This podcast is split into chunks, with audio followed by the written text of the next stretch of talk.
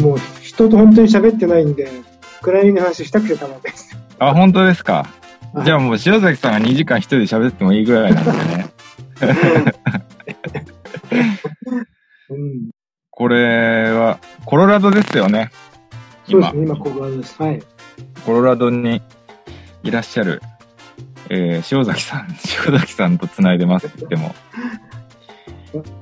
中国の上海にあるポンゴクライミングジムはいと。いうジムのオーナーさんで、今コロラドにいらっしゃるっていう在住ってことですよね。そうですね。えそうですね。クライミング的にはそうですね。もう上海のポンゴのオーナーで、ええっていうことにしてもらえれば。はえしてもらえればね、い。よろしくお願いします。えーよろしくお願いします。はなんい。か、僕の、あのーたくさんの変わってる仲間の中でも特に変わってる経歴だと思うんですけど。そうですかね。いやそれは光栄ですね、逆うん。に。 いや、なんか楽しい話いろいろ聞けそうだなと思って、そういうの、なんか話せたらいいなと思うんですけど。はい。このね、本当に人と喋ってないんで、うん今日は頑張って喋ります。どうですかそっちは。結構まだきついんじゃないですかアメリカは。そうです。本当にね、今週からコロラドは、あクライミングジムが再オープンしてきましたね。あ、そうっすか。うん。本当に今週って感じうで、ん。あでもやっぱり予約は必ず必要だし、マスクも必ずしてって。うんで、ジムによってはもう液体チョークしか認めないってとこもあって、まあ、まだちょっとやっぱ厳しい。うんうんうんでも数字はだってまだ、中部とか南部とかなんてもうね、上がってますよね。ねえねえ、もう第、早速第2波かって感じですよね。ねえ。うん。お住まいのところら辺は大丈夫なんですかデンバーデンバーじゃねえや。コロラド、ボルダーあたりでしたっけそうですね、ボルダーとデンバーの真ん中ぐらいにある、まあまあ、偏僻なところなんですけど、ええでもやっぱり、うん、結構出てますよ。あ、そはい。う。まだまだじゃあ気が気じゃねえっすね。あ、でもね、やっぱもう雰囲気的に多分もう、もういいやって感じになってますね、みんなね。やっぱり、えっ、と、3、4月とかはみんなピリピリしてましたけど、うん。今は、まあ、すごい暑くなってきたし、開放的になってきたし、やっぱもう耐えられないんですうよね。ん。もうみんな、もういいんじゃないって感じになってます。本当にああ。うん、それで、と、また、とんでもないことにならないといいですけどね。ねえ本当にね。あの、じゃあもうずっと家家ですね。家、ただ、まあ、岩場は、まあ、ずっと行けてるん、あの、うんうん。 4月いっぱいだけ一応自粛して、で、5月になって、まあ、ちょっと緩くなったんですね。せいうんステイアットホームじゃなくて、セーファーアットホームになって、うん。で、いいかなと思って行きました。なるほど。だから、僕自身は、まあ、いわば、まあ、行くとこってさ、岩場かスーパーマーケットしかないんですけど、 めちゃくちゃクライマーじゃないですか。それぐらいしかないですね。こっちはもう普通にみんな行ってんじゃないですかね、多分。そうですね。なんかいっぱい、インスタとか見てるといっぱい皆さん行ってますよあ、そうですか。ね。うん。まあ、インスタも見ないんで ね。どのくらいの人が行ってるのかわかんないですけど。ねそうなんですね。そう考えると、上海とかは、すごい早かったなって気がしますね。あの、1月末に、が春節で、その春節明け2月から、あの、上海はロックダウンされて、ロックダウンじゃないか。一応、ジムは全部クローズになって、で、3月中旬にはもうオープンして、え、うんそんな早かったんですかなかったですね。で、もう今となっちゃ上海普通に暮らしてます、みんな。マスクもしてないですね。あれでも、北京かどっか、またなんかああ、出ましたね。出て閉鎖されてましたよね。うん。でも上海はまあまだ大丈夫そううです。ん。うん。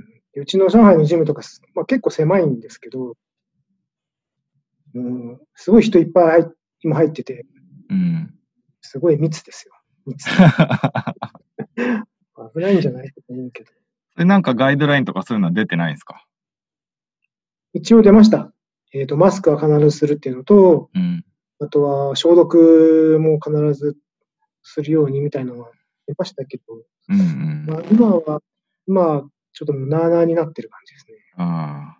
うんまあ、そうなっていきますよね。そうですね。うん。まあじゃあ、なんていうんですか、厳しいところは乗り越えた感は少しあるんですかね。かなりありますね、上海はね。ああうん気が気じゃなかったんじゃないですか。そんな、だって自分はそこにいないし。ね はい。えでもね、逆にどんぐらいなのかが全くわかんなくて、あの頃、1月の頃、1月、2月の頃、うん現実感なくて、まあまあ、大丈夫っしょって思ってたんですけうん。どね。あれで大丈夫っしょって思えるとこがやっぱり器の大きさが違 うっていう。 うん。中国よくそういうのあるんで、まあ、またいつものことかなと思ったら、まあ今回はね、かなり世界中に、ああ。世界中の問題になっちゃいましたけど、まあでも、うん。中国ってああいう時、共産党なんで、すごい強いんですよね。一気にもう閉めちゃう。時は閉めるし、人はもう外出できなくなるし。だから、だからまあ、あの、回復が早かったのかなと思います。まあでもそれなりにそのダメージもありますよね、きっと。うん、うん、うん。ねそもそも、その僕、多分塩崎さんが中国でジム始めた時の話とかも一切そこら辺は聞いたことない気がするんですけど。いやいや、したと思いますよ。本当ですかはいはい。でそもそもなんで中国でジムをややってららっしゃるんですかまあ、そもそも僕、中国が、大学から中国の上海に行ってるんで、中国は長いんですね。クライミング大学か始らめたのも、はい。だから、クライミング始めたのも中国だし、もう20年ぐらい中国に住んでて、で、クライミング始めたのが2012年ぐらいなんですよね。で、その頃、やっぱり上海って、ジムが少なかったですね。 うん。えーまあでもあったんも、もちろんあって、そこずっと行ってたんですけど、なかなかこれが強くならないんですよ。これはね、僕は、ジムのせいにしたんです。なるほ僕ど。が強くなれないのはジムのせいだと。ちゃんとした課題がないから。いいっすね。うん。じゃあ自分で作ったらいいんじゃないかな。やっうん。ぱ日本のあの、すごいラインセットの課題とか、毎週やってる道場とか、そういうのにも本当に憧れて、じゃあもう日本のと同じようなジムを持ってくればいいと思って、そこから始まったんですよね。なるほど。はい。やっぱり、食らいますね。本当に、だからまずは自分のためって感じですね。うん。なんかど、う動機がいいっすね。ん。シンプルで、シンプルで。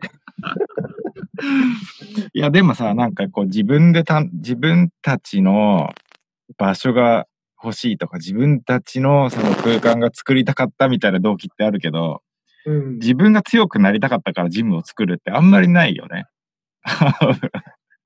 日本だったらね、だって一回ジムあるし、そういうところに行けばいいですもんね。岩場もあるしね、日本だったら。そっかそっか。結構上海あたりだと岩が遠いんですよね、確か。日本多いんですよ。うん。一番近いボルダーだと、まあ、1時間半ぐらいで行けるし、しまあまあ、しけたスポットがあるんですけどう、ん。ちゃんとした山に行こうと思ったら、4時間ぐらいかかりますね。あーあ新潟らへんな感じですね。イイメージとして はね。ああ、そうですね。え4時間もかかんすもんね。うん。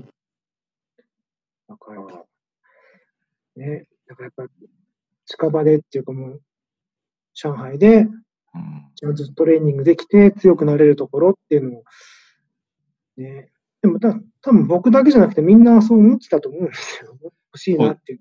当時うん。だから、うちのジムができたとき、やっぱり、まあ、目的はやっぱり強くなれるジムだったんで、ちゃんとした課題と、ちゃんとしたホールドっていうことで、あのー日本から、日本のセッターさんを呼んで、あと壁の石鹸も岡野さんに頼んで、うん。で、ホールドも、あのーフラットだったりだとか、あとは、まあいろいろ海外から入れたんですね。で、その頃、中国って、ホールドが月光キングか、あの、アントレしかなかったんですよ。だから、どのジム行っても大体見たことあるホールド。ね。だから、うちが、は多分かなり初めてぐらいで、中国で海外からホールドを入れたってことで、うん。で、セッターさんもちゃんとしたセッターで、で、ラインセットでっていうんで、やっぱりその頃、すごいみんな来てくれましたね。アントレはずっとあったんですね、でも。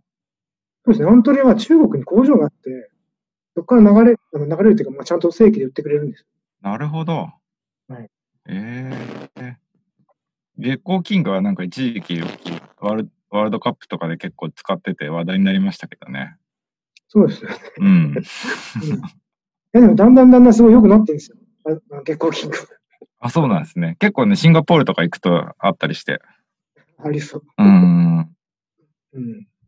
まあ、ホールドがこう、か気軽に買えないっていうところは結構大きかったでしょうね。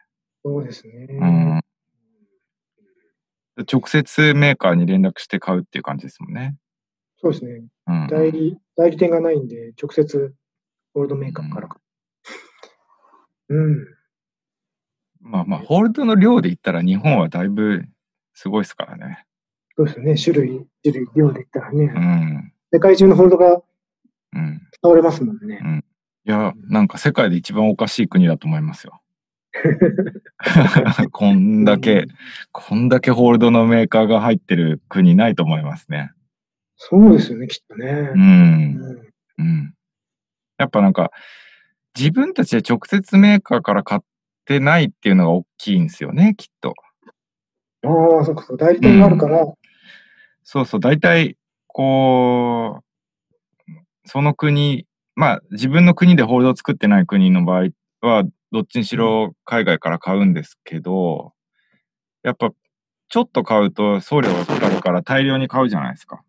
そうですね。うん。で、大量に買うんだったら違うジムに売ろうっていうことになるじゃないですか。うん。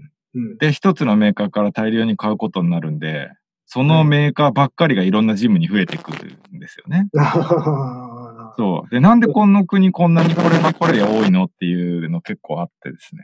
うん。そああ、確かに。なんでですかね。うん。いやなんかやっぱ一つの大きい会社とかがどんどんどんどん広めていくんですよね。ああ、そっかそっか。そうそうう。んだから日本はすすごいですよね。いろんなメーカーが、こう まあ。代理店も多いですけどね。うん。うん。だ中国は今結構いろんなジムでが海外のホールドを使うようになったんですけども、さっき本当に光雄さんが言ったように、一つのジムが一つのホールドがメーカーから大量に買って、それを他のジムにさばいているような感じなんで、やっぱり偏ってますよね。まあ、一部の有名メーカーが多いですね、やっぱり。まあそうっすよね。でも、でもだいぶ、その、当時、10年ぐらい前に比べたら、だいぶいい環境になってんじゃないですかああ、もう全然いいっすよ。ねえ。全然いいっすよ。うん。今の、うん、環境だったら僕、上海にクライミングジム作ろうとは思わないです。うーん。あ、そうっすよね。多分今の環境だったら僕も日本でクライミングジム始めようと思ってないと思いますけどねそう まあそれこそ本当今の環境だったら自分でチョーク作ろうなんてこれっぽっちも多分思わないしね。やっぱないからできるってありますよね。なかったから自分で作る。そうっすね。だからなんかある意味ちょっと先行した利益的なところもありますけどね。うんうんうん。うんそうそううん。ありままあす可能性がいっぱいあったっていうのはいいっすよね。うん。そうです。まだまだね、上海可能性あるんで、ね。うん。あとなんかしていけたらなと思うんですよ。まだなんかするつもりなんですかもちろんです、もちろんです。今回のコロラドも、うん。まあそういったアメリカのクライミング文化を取り入れ、まあ、上海になんか持って帰れたらなって思ってっていうのが、まあまあ、1割ぐらいですね。ああそうですよね。まあでも一応、上海に帰るつもりなんで、つもりがあるんですよね。もうそうですね。うん。やっぱり20年以上住んじゃうと、そこがもう自分のホームになっちゃうんで、ああ、日本とかは逆にすごういん、アウェー感がありますよね。 あ、そうっすか。はい。まあでも20年だもんね。うん。うん人生の半分ですよね。そうですね。そうなんですよ。でも、コロラド行ったのは、だってクライミングしたいから行ったんですもんね。そう。で、このジムができ、上海でできて、まあ一応トレーニング環境整って、 うん。トレーニングしたらやっぱり本番に、本番つうか、まあ岩に行きたくなるじゃないですか。そうですね。そしたら今度上海に岩がなかったん で、うん。上海岩あるとこっつったら、まあ、コロラドだろうっていう。うん、そんなことはないと思いますけど。 ああ、まあでも、いや、大体そんな感じですよ。そんな感じですか。あの、ぼそう、ボルダー、コロラドのボルダーってすごいアメリカ中の結構エリートクライマーが結構いっぱい住んでるのうん。で、まあ、それ聞いてたんですよ。で、いいな、行きたいなと思ってたところに、僕本業が医療系なんですけど、その気になる医療を勉強できる、ロルフィングっていう、うーん、マッサージ系なんですけど、それええを勉強できるところが、たまたまボルダーだったんですよ。うん。なるほど。いいじゃんで、これは言い訳にな るな。それを勉強しに行くついでに、登れるじゃん。うん、え、ロルフィングロルフィング。なんか聞いたことありますね。そうそう。うん。一時期、野口選手とかも受けてたんじゃないかへえ。な。うん、筋膜そうです、そうです。系筋の、膜の、筋膜系の。何ですか、ボディ、コンディショニングな感じなんですか。そうですね。コンディショニングですね。うん、治療っていうよりもコンディショニングって感じかな。まあ、治療もあできる。ーええまあでもあれですもんね、あの、ボルダーのあらへんって結構、あの、なんか、イメージ的にはなんか、学生の街っていうイメージで。うん、そうですね。大な学、ん大かきい大学があって。そうっすよね。はい。え、ちなみに今、ちょっと話を折っちゃってあれなんですけど、今どこら辺に登りに行ってるんですか、今よく行くのは、そのボルダーのすぐ近くのフラッグスタッフっていう、いわばですね、ローカルエリアですね。ローカルですね。うん。うん。うんボルダーの本当中心地から車で10分15分ぐらいのところにすっごいいっぱい岩があってえー最高だなって思います最高っすね。ね。でも、ボボルダーっていうと、まあ僕あんまりそこら辺わかんないんですけど、はいロッキーマウンテンとかですか有名なエ リああ、アそうです、そうです。そうです、そうです。ロッキーマウンテはそんな遠くない。もう、ンああ、でもね、ボルダーからでもロッキーは1時間ちょっとかかります。何時間ですか1時間ちょっと。 そん全然近いじゃないですか。全然近いですね。ですよね。1時間とか聞くと、こっちにいると、ちょっと遠いなとか思っちゃうんですよね。 あむしろね。あー九州の人たちってそういうイメージですね。ああ、そうですか。あ1時間も行くのみたいなね。 アプローチ30分も歩くのみたいな。 ええあのそう、本当にローカルエリアだと、15分、30分でいっぱい、何箇所も、何十箇所も登れるところがあって、うんで、あのーアプローチも本当に止めてすぐみたいな。止めて目の前が岩とかってするんで。そうだよね。すいません、ちょっと話を折っちゃったんですけど。いえいえ。ロルフィングを勉強したいって思ったのはクライミング関連なんですかそうですね。まあ、医療をやってて、やっぱり、まあ今後はその医療をクライマー向け、もうちょっとクライマーに向けていきたいなっていうのがあったんですよ。なるほど。で、ロルフィングだったら、クライマーにうまくフィットできるんじゃないかなと思っうーんたのもあります。ただまあ、コロナのせいで学校が閉まっちゃって、あ あ、だから、結局勉強できなかった、あの、ちょっとしかできなかったんですけどね。そうですよね。あれいつ、あれ去年の春ぐらいでしたっけコロラド行かれたのって。えっ、と、そうですね。ちょうど1年前です。うん。うん。1年前に来て、で、半年ぐらいクライミングしかしてなかったっすよね。そうです。そう です。授業始まるのが1月からで、で1月からは授業を始めて、で、1学期が3月に終わって、うん。 2学期がちょっと時間空いて、5月からだったんですけど、その2学期がクローズして、そっかそっか。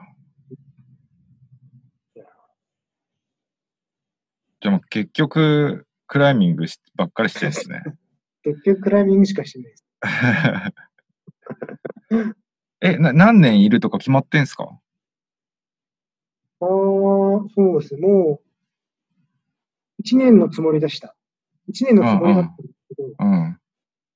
今中国帰れないんですよ。コロナのせいで、これまた。ああ、そ外国人受け入れてないんで。う。あなので、この中国が外国人を受け入れ許可するまではあ、うん。入れたらなとは思ういんます。大変っすよね、それも。いつまでかわかんないし。本当に。一応、現地の話聞いてると、まあ、年明けぐらいじゃないって話なんで、あと半年ぐらいだと思うんですけああ。だって、あれ、ご家族皆さん一緒ですもんね。ど、そうですね。そう。それもまた大変っすよね。うんいや来月じゃあ帰るかとは言ういけない、行かないよね。そうそう子供がやっぱり小学校に上がる年なんで、ここがね、幼稚園とかあったら別にいいんですけど、うん、奥さんは仕事してんすか奥さんは大学院に行ってます、こっちに。うん。だから奥さんにもこっちに来る言い訳を作んなきゃいけなかったんで、うんうん。前から大学院行きたいって言ってた じゃん。い今チャンスじゃないっていうふうに話をして、うんたぶらかしいやすすげえよな本当に。で、こっち、こっちっていうか、コーラド行ってはい、数ヶ月して、うんマントルで落ちて、両足、両足骨折でしたっけ めちゃめちゃいいシーズン。よし、これからシーズンだって時に、ね。いやーねえ。もう、ネタだらけじゃないですか。あれはネタですね、本当にね。車椅子だったんですよね。車椅子でしたね。一ヶ月、二ヶ月、あ、一ヶ月ちょっと車椅子で、その後松葉杖になって、そう、二ヶ月で復帰できたんですよ。早かったなって。復帰できたっていうか、復帰したんですよね。復帰しましたね。う両足骨折両足のかかとの骨を骨折して、うん。うんその、バンドルで思ったよりも外、降りちゃった時に外に膨らんじゃって、うんうん。マットの置きが、つま先は一応マットを置けたんですようん。かかとがマットから外れたんですよ、マジで。 でその下が、まあ、石だったんで、二つとも行きましたね。それ、そんなに近いとこじゃないですよね。その、骨折した後、どうやって帰ってきたんですか運転して帰ってきま した。本当にあの、一応、岩からうん。車までは100メートルぐらいなんですよ。あ河原なんです超近いようん。そうそう、河原なんですよ。なんで、で、僕、うーん、マットを2つあ、マット2つし持ってたんで、あの、足は使えないけど、マットをこう、なんて言うんでしょう、代わりバンコに置いてって、マジ。張ってったんですよ。で、なんか、人呼んだとしても、僕を抱きかかえてもらうのに、やっぱり男2人は必要じゃないですか。うん。それはちょっと恥ずかしいし、なんとなんとかはい入れて、で、車はつま先でブレーキもアクセルも踏めだから、やば。なんとか帰れました。もうその時、結構我慢できないぐらい痛いですよね。あ、でも、うん、まあ、かかとついたら痛いですね。うん、つつかなきゃまだ。なんだっけ やば。ねえ、本当に。でもまあ骨折って1ヶ月半ぐらいうん、うん。特に問題なければ大体1ヶ月半ぐらいで骨はつきますね。うん。骨つくだけじゃないですか。うん、骨はつくだけですけど。 2ヶ月後ぐらいに、もう早速リベンジしてましたよね。してました。でも、初めの2週間は、一応、本当に低い岩で、落ちてもそんなに衝撃ないぐらいの岩でやって、うんちょっと慣らしてから、リベンジしましたね。すごいね。うんやっぱり油断はダメですね。その前にう登っん。そうですねその前に登ってた岩が、まあ、クラシック課題って呼ばれるやつで、まあ、結構すごい高いんですよ。うん。落ちたら結構、うん、うんって感じのとこだったんで、そこはすごい、あのー考えて、マットを置いて、やってたんですけど、その後その、折った岩、骨折った岩は、まあ、そんなに高くなかったんで、ちょっと油断しちゃいましたね、やっぱね。いや、いいっすね。なんか、クライマーっぽくて ね。ちょっと塩崎さん、一瞬、はいこの僕の録音の方を止めていいですかね。はい、ちょっとなんかおかしくなってきちゃった。 OK なんか、あ、あ、あ、あ。音の、なんかね、声が遅れてやってくるんですよ。自分の声が。おーあ、こあっち、聞いあてる分には、なんかさっきから上の空だなって。 すげえ気になっちゃって、しかもこれどうやって直せばいいんだろうみたいになってきちゃって。それは治ってますか大丈夫です、これで。一回止めて、いまたやれば大丈夫なんだうん。な。うん。 Fumatsu Radio.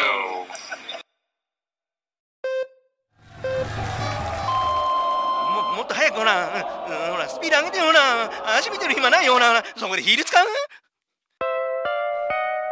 いやースピードクライミングって案外難しいんですよねそこで本日ご紹介させていただく商品はこちらあのクライミングパンツでおなじみのトゥーファンからスピードクライミング用サポーター膝マッハふみふみ夏用2枚組のご紹介です膝マッハふみふみは最新のアクチュエーターを搭載し音速油圧工法による優れたサポート力を実現驚きの速さでスタートからわずか2秒でマッハに到達しますもうこの年になると階段が辛くてこれがあると足を上げるのが嘘みたいに楽なんですよまさか自分が5秒台でしょ今でも信じられませんよまさにスピードクライミングのマスターアイテムですよねさあそんな大好評のひざマッハふみふみ夏用2枚組ですが今ならなんとクライミングパンツ10枚をお付けしてさらに費用料ピン30本もお付けして通常価格5万8000のところなんとお値段100万円でご提供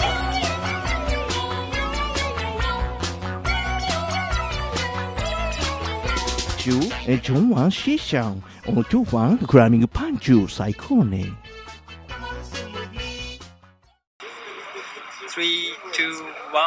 Fumatsu Radio. すいません、すいません。いいですじゃあ、何か。えー、そうですね。中国のクライミング岩って話。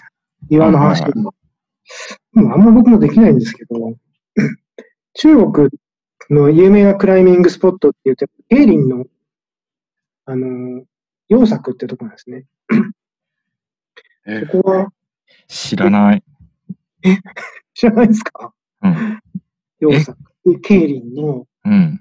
中国だとや、はい。中国だとヤンシュオーって言うんですけど、はああー、ヤンシュアですね。ヤングシュアですね。い、ヤンシュオーですね。はい。もそうなんですよ俺もそうなんだ中国の難しいのは、その英語読みと日本語読みで全然違えっていうん。う、確か聞いても全然わからないっていうあれですよね。に。感じだけにって感じですよね。僕、ウーハンし、ウーハンって知ってたんですけど、ウーハンが漢字で武漢って書くって知らなくて、ええで、武漢武漢言ってるから、武漢っていうとこだと思ってて、はいはいこのウーハンじゃんっていう。わかりまそうすだなこの。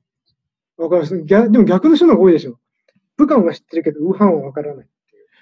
あ、なん本当ですウかーハンの話してたんですか。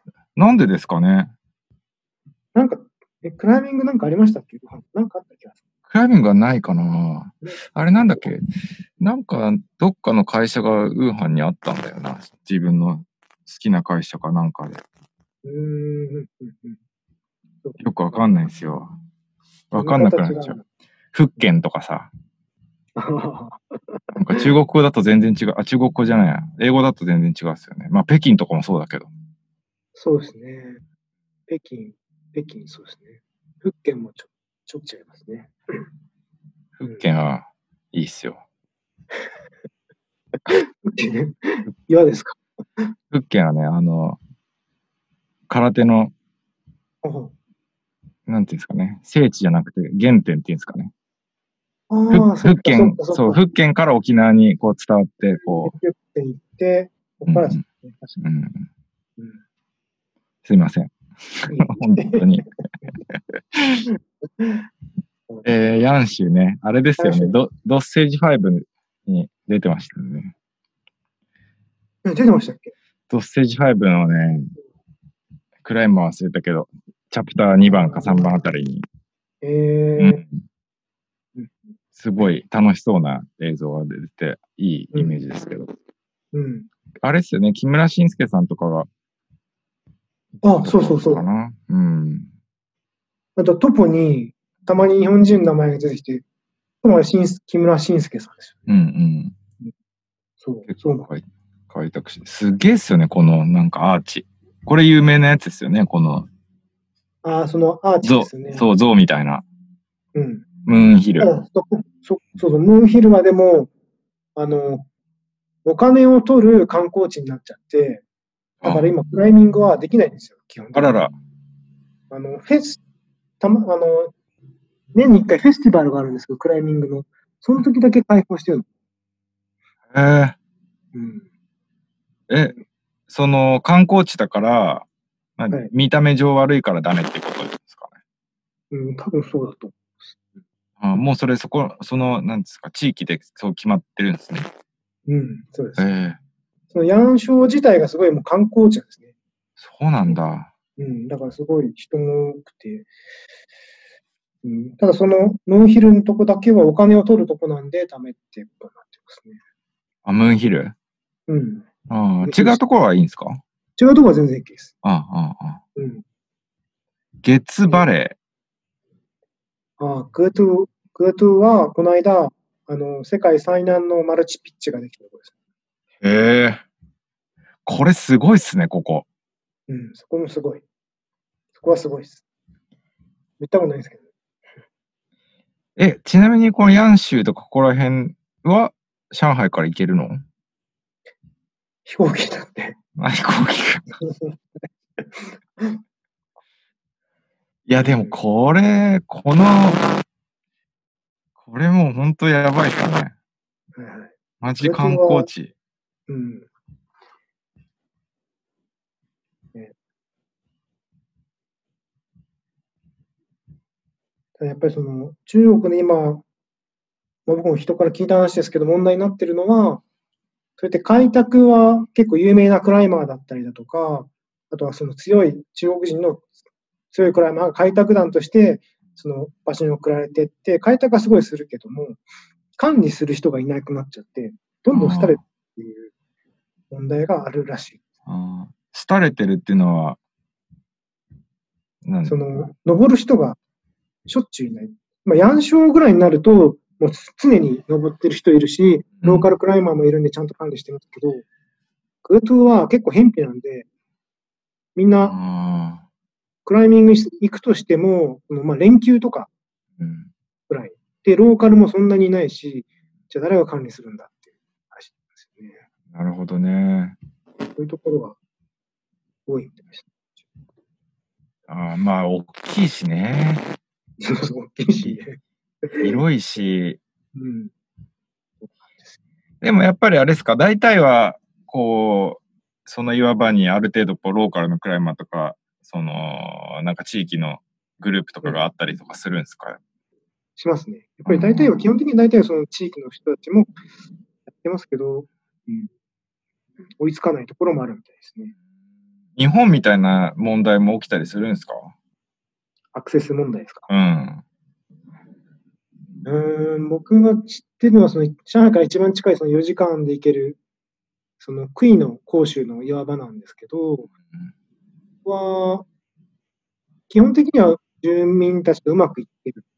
そのクライマーが行けば、お金を落としてくれるっていうのが分かってるから、うん。 ってるんですけど、なんかその、宿が何箇所かあって、うちの宿に泊まらなかっ泊まらないんだったら、あの、クライミングさせないって言って、その、アプローチ途中で待ち伏せしてる人たちがいるとか、そういうこともあったりするみたいですね。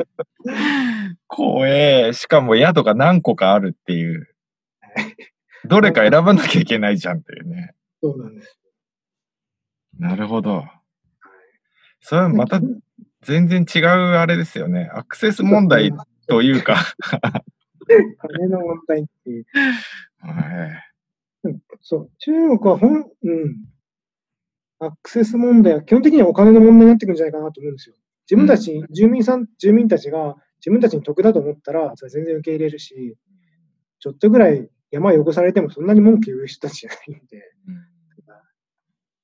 利益落とすならいいよっていうことが多いと思でも普通に今の話を聞くと、すげえやっぱ中国の岩登り行くの怖えなと思っちゃうんですけど。う。でもほん うん。一部ですよ、それは。そういうのがあるのうん。よくある話ではない。いや、たまに聞きますけど ね。で、なんか、関係ない警備員風の人が来て、うんこ。こ登んだら金よこせみたいな、入場料あ関係ない人が来てっていうのはありますね。あ。うん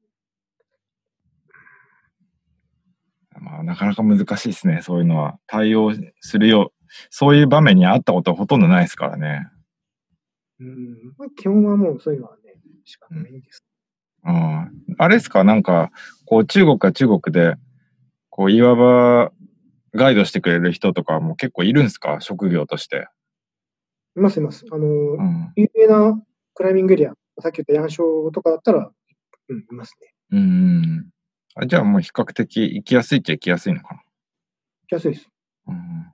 要作な、ヤンショーは本当に、本当にみんなおすすめです。あの、えートポもすごい今新しくなって、もうエリアガイドもしっかりしてるし、観光地なんで宿もいっぱいあるし、ご飯も美味しいし。なんで、うん。で、あ、すごい、すごい長いスポーツルートがいっぱいあるんで、とてもおすすめです。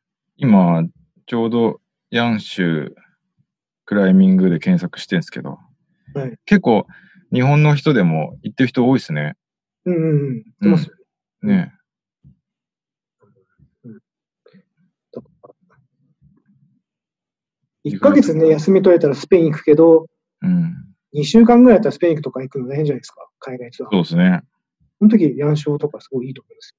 えーちなみに、空港は上海く上海ないね。上海入り、入りもう一個。上海入りで上海からケイリンに飛ぶ。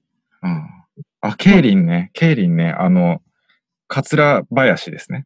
そうですね、桂林です。うんうんうん。ケイリンっていう空港はい。そこから車で1時間ちょっとだから2時間。そのぐらいです。うん。近い。近いです。 近い。上海がだってめめちゃ近いですもんね。そうですよ。2時間半ぐらい。ねうん、東京から。うん。台湾より近いですもんね。そうですそうです。九州からだと1時間半とかですそうっすよね。九州からだと下手したら経理に出てんじゃないですか。もんね。出 てるかな。出てないよね。トランジットは結構辛いですね。でもね。うん。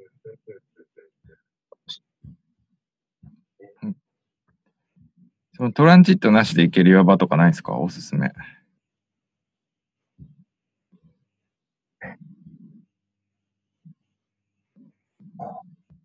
北京も結構大きい岩があるんで岩場があるんですよ。えー、うん。北京も、北京だったらトランジットなしで。そうっすよね。うん、ちょっと遠いのか。うん、若干。でも、4時間。うん。北京は、いい、北京の空港でいい思い出がないんです。何されたんですかいや、何もされてないんですけどね。なんかインフルエンザ発症したりしたりとかあね。あ、うんなんか、あの、飛行機を逃して、うんもう何時間も取り残されたりとかね。あんまりいい思い出がないんですよ ね。北京が目的地じゃなくて、トランジットで北京を利そうそうそう空港をう利用ん。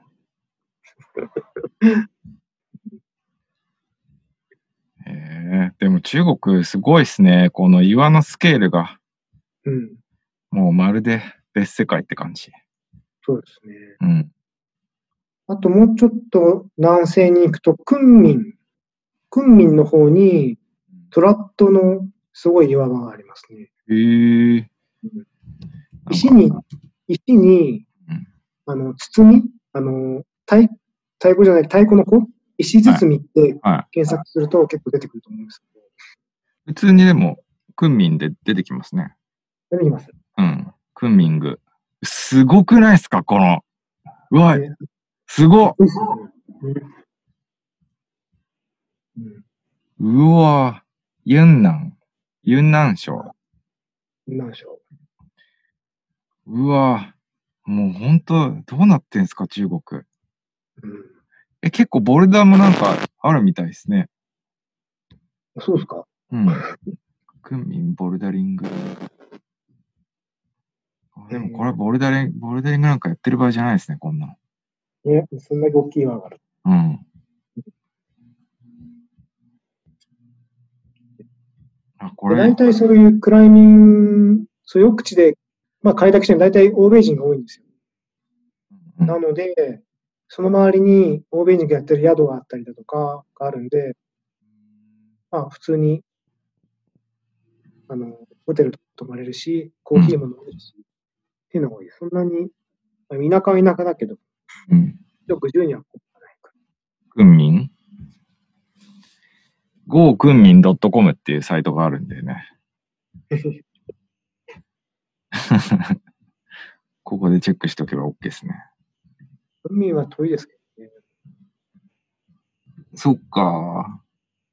え、結構北京からも遠くないですかこれ。ど、北京から遠いですね。めっちゃ遠いです。だいぶありますよね。うん。これまた違う空港軍民空港ですか訓民は訓民空港です。多う分ん。チョンジン。中継。ちょうちん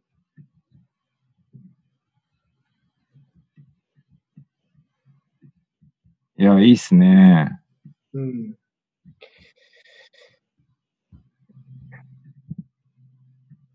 ちょっと海外で、海外ツアー、まあスポーツですけどね、スポーツルートですけど、うん期待のあった時には中国選択肢に入れてもらっていいと思いやー、なんかね、もう、もう、ちょうど、昨日もう、ひたすらロックビンズでさ、つなげ物やってたんで、もう長いのがもう、登りたくてしょうがないですね。う。ああうん。また来てくださいよ。行きますよ。うん、帰ったらまず行くのは多分、本当ロックビーンズです。 まず、まずは室岡市長に、あ、本当ですかあの怒られに、怒られにね。怒られにああ。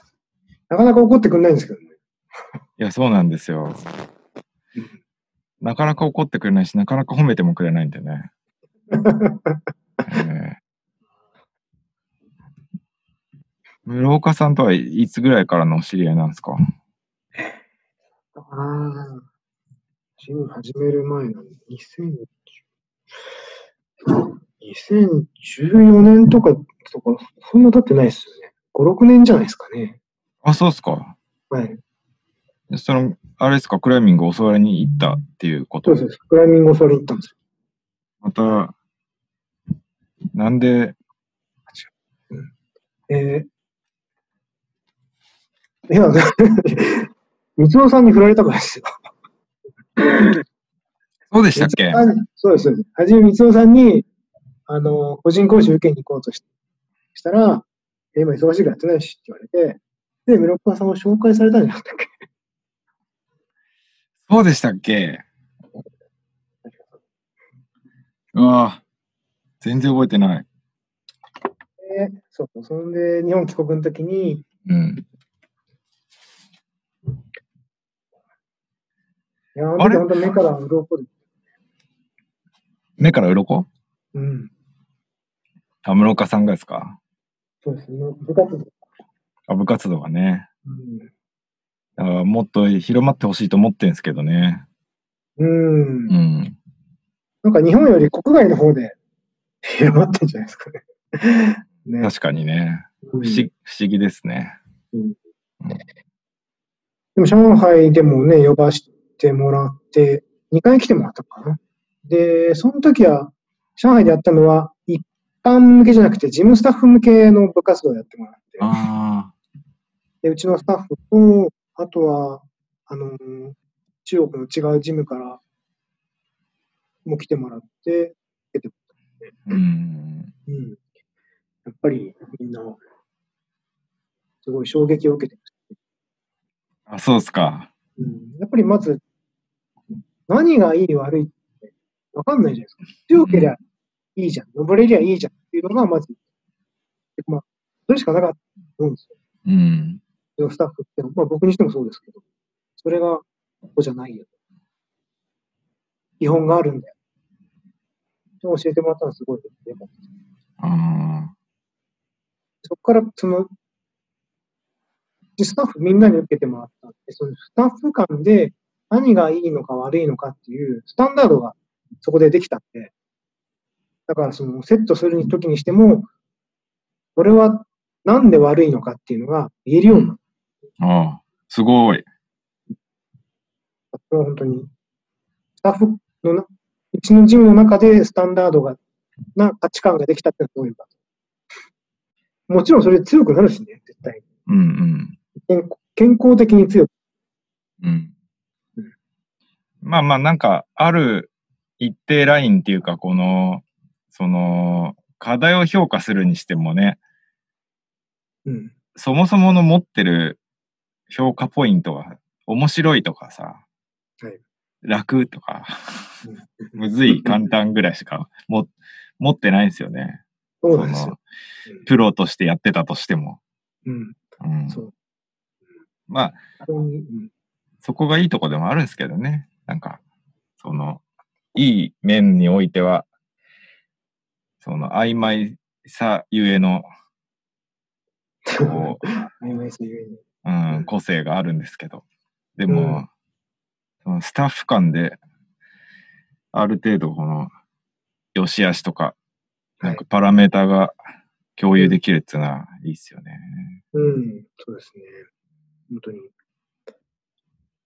やっぱり楽しんで強くなってもらいたいから、怪我はさせたくないし、変な癖もつけさせたくないしっていうのがやっぱり、やっぱりそれはもちろんあるんで、うんそういう意味でもすごい。え、でも、結構戸惑ってなかったですかその、部活動受けてからみんな。ああ、戸惑いますよね、やっぱね。うんえ今までの、今までの価値観が、そうですよ ね。うんそれは僕自身もそうでしたし、うん。しばらくみんな悩んでましたよね。まあ、セットするときもすっごい、一つの課題作るのに1日とかかけたりしてました。 うんできなくなっちゃうんですよね。そうそう、出なくなっちゃうんですよね。あしばらく。あうんうん。それ、なんていうか、それをこう乗り越えられない、乗り越えられないっていうか、なんかそれと向き合わない人が比較的多いなと思っていて、ですね。受けても、うん。ああ、もうめんどくさくなっちゃう人がいますよね、きっとね。でも、あれですか、比較的、その、スタッフは乗り越えてる感じだだったんですかそうですね。 今の、うん。今もその時のスタッフしっかり残ってますけど、うん。うん。ちゃんと向き合ってやってます。で僕いなくなっても、うん。ちゃんと、ちゃんとやってますよ。えーなんか、そのオーナー的に、そのスタッフの子たちが、こう、ああ、なんか変わり始めてきたなと思ったのって、こう、受か、受けてからどれくらいとかなんとかありますうーん。け結構最初の1ヶ月とかって、多分結構しんどいと思うんですよね。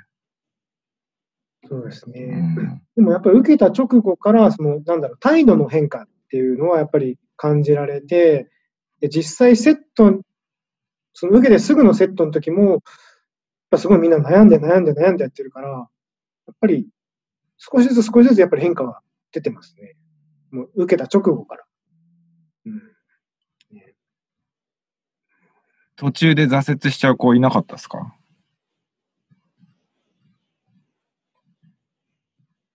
そうですね。うちのスタッフ受けたの3人だったんですけど、も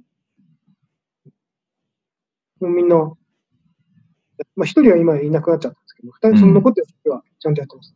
ああ、素晴らしいですね。らしいです。ああ。もうみんなね、素直でいい子なんですよ。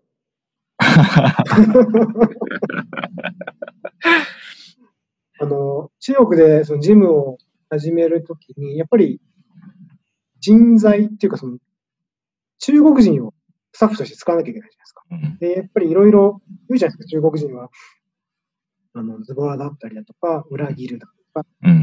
言いますけども、うん、うちはスタッフに本当に恵まれてて、あの、オープンから何、うん、何人か変わってますけど、みんな本当にいい子ですね。うん。もう全部任せ、基本任せっきりなんで、お金の心配もないし、営業もしっかりやってくれてるし、運営もしっかりやってくれてるし。まあ僕あんまり関わった中国の人って多くないですけど、数人ですけど、その、僕の周りではそういう、なんていうんですか、そうめんどくさそうな話ないんですよ。おー実際中国で住まわれてるとあるんですかやっぱり。そう日本人だってステレオタイプすごいじゃないですか、きっと。はいはいはいはいまあよく聞きます、そういう人は。その中国で日系企業だったりだとか、うん。の人に聞くと、やっぱり本当にステレオタイプ的な中国人のスタッフもいっぱいいるっていうのは聞きます。うーん。うん、ただ、うん、そうですね。うちのジム。それあれっすよね。多分、その、一つの会社の大きい部署の中にそういう人がいるっていう話ですよね。そうですね。そうですね。うんそうだよね。大きな部署にそれは何人かいてる。それは日本でも言いま すよね。しかも、そう、こう、やっぱ歯車の一つとして動いてる時っていうのはうん、そうなりやすいですよね、普通はね。ああ、そうですよね。うん、だけど、こうジムとかって、常にこう、まあサービス業でもあるけど、こう、なんていうんですかね。まあ、一人の人対、一人の人っていう、うん。ちょもう直接的じゃないですか、すごく。うん。そういう時に、その、なんていうんですかね、そうやってステレオタイプ風な人っていうのは、あんまり考えにくい気もするんですけどね。確かに。あとみんなやっぱクライミング好きでややってるんで、うスタッフは。だからそれもやっぱ好きな仕事をやってるからっていうのが多いのかなと思いますね。アメリカ結構怖かったですけどね、僕。ジジムですかうん。チームで何回かこう、講習はやったことがあるんですけど。ああ。アメリカのお客さん怖えと思いました。あーうん。もう僕が、なんていうんですか。想像してる外からどんどん来るって感じいろんな質問とかですか質問、要求質とか問はしてくる人っていうのは結構普通、まともっていうか、なんていうの普通のクライマーであって、うん。ちゃんとこう、変な質問もあるけど、まあ、そうじゃないよねってこう、できるんですけど、はいその質問、お金を払って参加してるのに、ああ。永遠、なんか影でずっとトラバスしてる人とか、うんうん。なんて、なんかこう、これできないんだけどって言って言ってきて、アドバイスすると、もうしお前の言うことは聞かないみたいな人とか、へえ。なんあそれそれ違うな、アドバイスしたんじゃないのなんか、こうやってやるんですよってこう登りながら説明したら、もうお前はいいみたいうーん。な。うん。俺より強いやつはいらないみたいな。 さなんていうのあーすごい、そういう人たちがね、結構こう、1割くらいいて、一割結構ですね。すげえ辛くて、なんそれはへへこみます。幼稚園、幼稚園でなんか授業してる感じああ。うん。すごいな。いや、この国すごいなと思いました。うーん。う。ん。一番大変だったっす。アジアはもうなんかもう楽しいっすよ。いい人たちばっかりで。うん。うん。そうですうね。ん、うん。やっぱ、なんか比較的クライマーなんでしょうね。みんな。あわかりまアすメリカなんかはいや、アメリカは、まあ、あれ、あいあれはクライマーじゃないんですよ。うん。 そのフィフィッットネスで、。うん。そうそう、もう普通の人たちがた、なんていうかこう、体を運動しなきゃって言ってくるとこなんですよ。あうんあ。それは、うん。結構多いですね。うん。そっか、そういう人たちに対してクライマー的なアドバイスとか、そういうのしても確かに、いまいち受けない。 でも、その人たちお金払って参加してるんですけどね。40ドルとか払ってきてんですよ。うーん。ひたすら僕がやる、こう出す課題、ひたすらやんないで、なんか横でずっとトラバスして、あいつ本当何なんだろうなと思ってた最後にさ、いや、今日はもうすっげえよく、よかったよって、いい講習だったよって言って握手を求められるっていう。わけわかんないですね、それ。いや、アメリカ怖いわと思ってですね。うんいや、よくしましたね、講師アメリカで。まあなんかね、そう、それはシアトルでしたけど、なんかこう、まあせっかくいるんだから、なんかね、やらせてくれって言って。な手伝、ジム手伝いたかったっすよね、いろいろ。うん。で、まあ、こう、外から見ててもわからないことの方が多いんで、もうう、ん。あれあれやこれやホールダーらしてもらったり、ああ。うん、なんか受付のジムちょこっとやらせてもらったりとかね。へえ。そうそうそう。あうんまあ、ほ、ほとんど英語喋れなかったんでうん、なんていうか、難しかったですけどね、いろいろ。うん。いや、すごい、その行動力。いや僕も、外、今、ほんジム行ってるジムあるんですけど、やっぱり外から見ててもあんまり関われないです。だからお客さんとして行ってるだけなんで。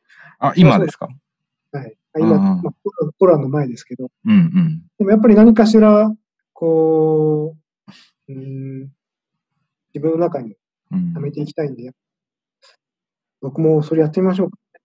あ、いいと思いますよ。見させてくださいって言って。うん。こ特に、れややらせてくださいって。っぱセットいいっすね。うんう。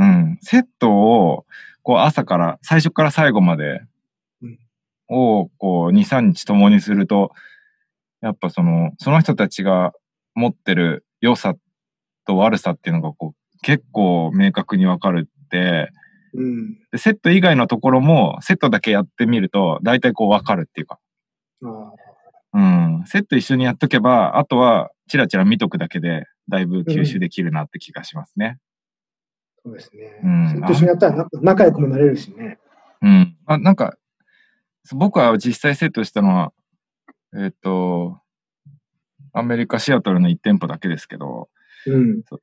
い、アメリカのセッターの人結構知り合いがいて、みんなで話してるとやっぱりその、システム、セッティングのシステム、うん。その、でなんね、セットシートを作ったりとか、誰がどこをやるとか、どうやってこうエリアを回していくかとか、うん。そういうシステムに関しては、もう、日本の3歩4歩先を行ってるんで、ああ。いやそれはね、もうものすごいですね。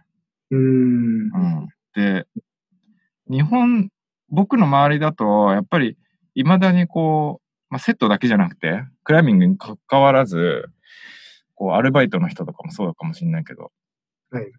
なんかやっぱ、マニュアルがある感じあるじゃないですか。うんこういう時はこれをやってください。とかさ。うん。で、あと、自分で考えて何かをするっていうこと結構少なくて、誰かが、おちょっとこれビスやっといてとか、ホールダー穴開けといてとか、言わないとできないっていうことの方がむしろ多い。できないってわけじゃないんだけど、やっちゃいけないうん、ああ気づ。うん。うん。そう、自分のこう、仕事の範囲をやっちゃいけない。なんて言うんだろうな。うん。でもやっぱね、アメリカのジム、多分行って、今、い行かれてるジムでもそうだと思うんですけど、はい。こう、ひなんて、偉いスタッフが下のスタッフに命令する、何かをやっといてとか言う、言うっていう場面って比較的少なくないですかね。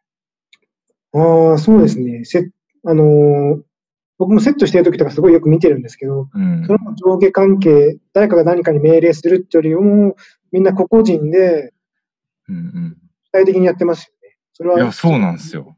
でも僕はそれが結構、なんセット初心者とか、まあ、そんなに登れないやつとかでもうん。一緒なんですよね。ああ、確かにそうかもしれない。で、それって多分そこにあるシステムがすごく機能してるっていうか、うーうんん。そうか、システムが回ってるからみんなそれができるね。そうなんですよ。うん、だから逆に言うと、自主的にこう伸びる子はもうどんどん伸びるんですけど、セッターも。うん。 伸びないやつはマジで伸びない。うん。うん、あれやっといて、これやっといてって言われて、やって経験できることって結構多いじゃないですか。だかはいはい。らそれを経験できないっていう人たちももちろんいるんですよね。やらないから。うん。うん。で、あいつはダメだなって言われて終わるっていう。うん。のもあるしっていううん、まあ、いあれなんですけど、でもそのシステムのところに関してはもう本当すっげえ勉強になりましたね。う。うんん。それ、戻ってきて自分のジムに生かすとかは特にないんだけど、はい。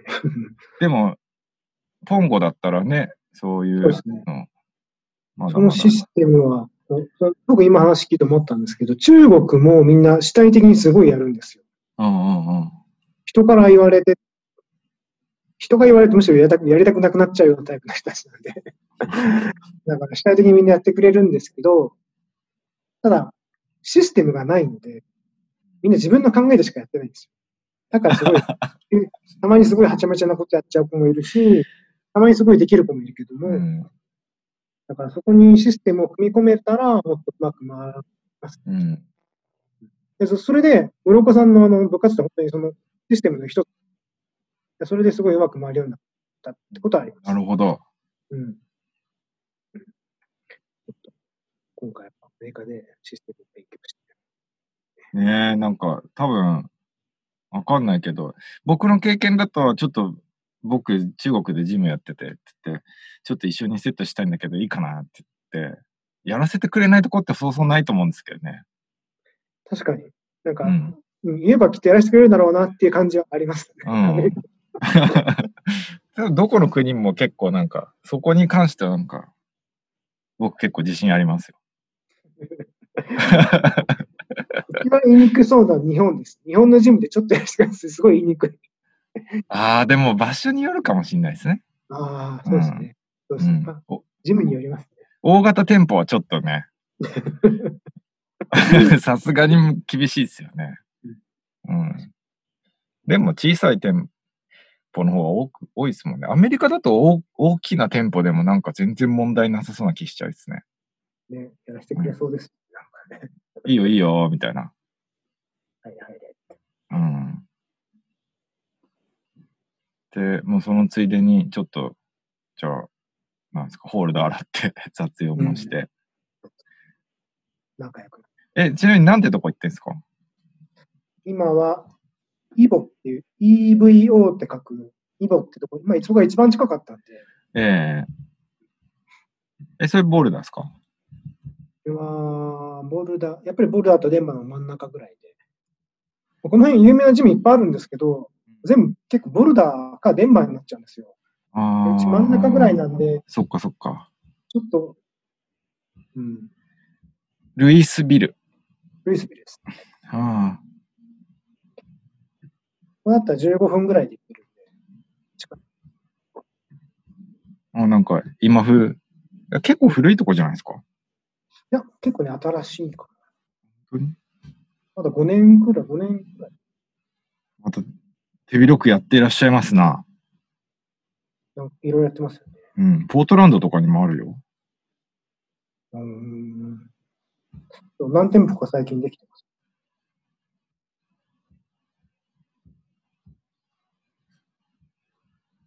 ボルダーだとやっぱり、うん。ムーブメントっていうジムと、スポットっていうジムがすごい昔からあるジムで有名で。ええええまあ、ボルダー行ったらスポット行けよっていうね、なんかありますよね。ありますよね。うん。あれ、あれですよね。まあ、今はどうかわかんないけど、ほら、あの、ダニエル・ウッズとか、ポール・ロビンソンとか、うん。みんないまいたっすもんね。そうですね。う昔、ん、みんなあそこへ登ってて、ダニエルは今、ムーブメントがホームで、ポール・ロビンソンは、僕が行ってるジムによくいます。ああ、そうなんですね。みんなまだあそこら辺に住んでるんですね。ね、あの辺住んでます。うんへえまあ、そんだけ登っても登っても、登りきらんでしょうね。そうみたいですね。ねロッキーとかまで行けば、まだまだいっぱいはありますもうんん。うん。スポットはいいっすね。やっぱなんか、こう、ちょっと伝説感あるっすもんね。うん。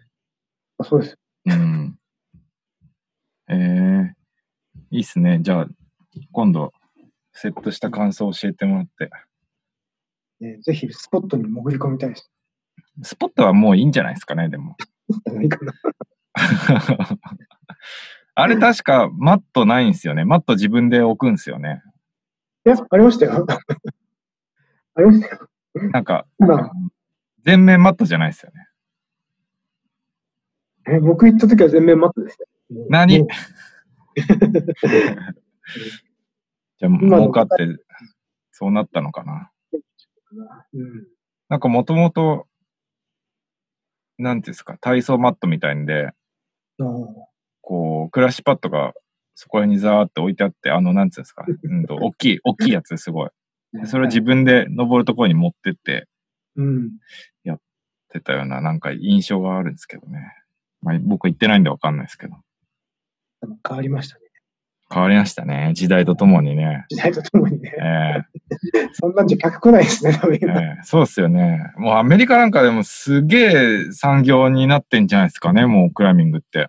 そううん。なってますよね。ねえうん。アウトドアもそうだし、やっぱりインドアも、やっぱりかなりの規模の環境になってますよね。なってますよね。うん。一日、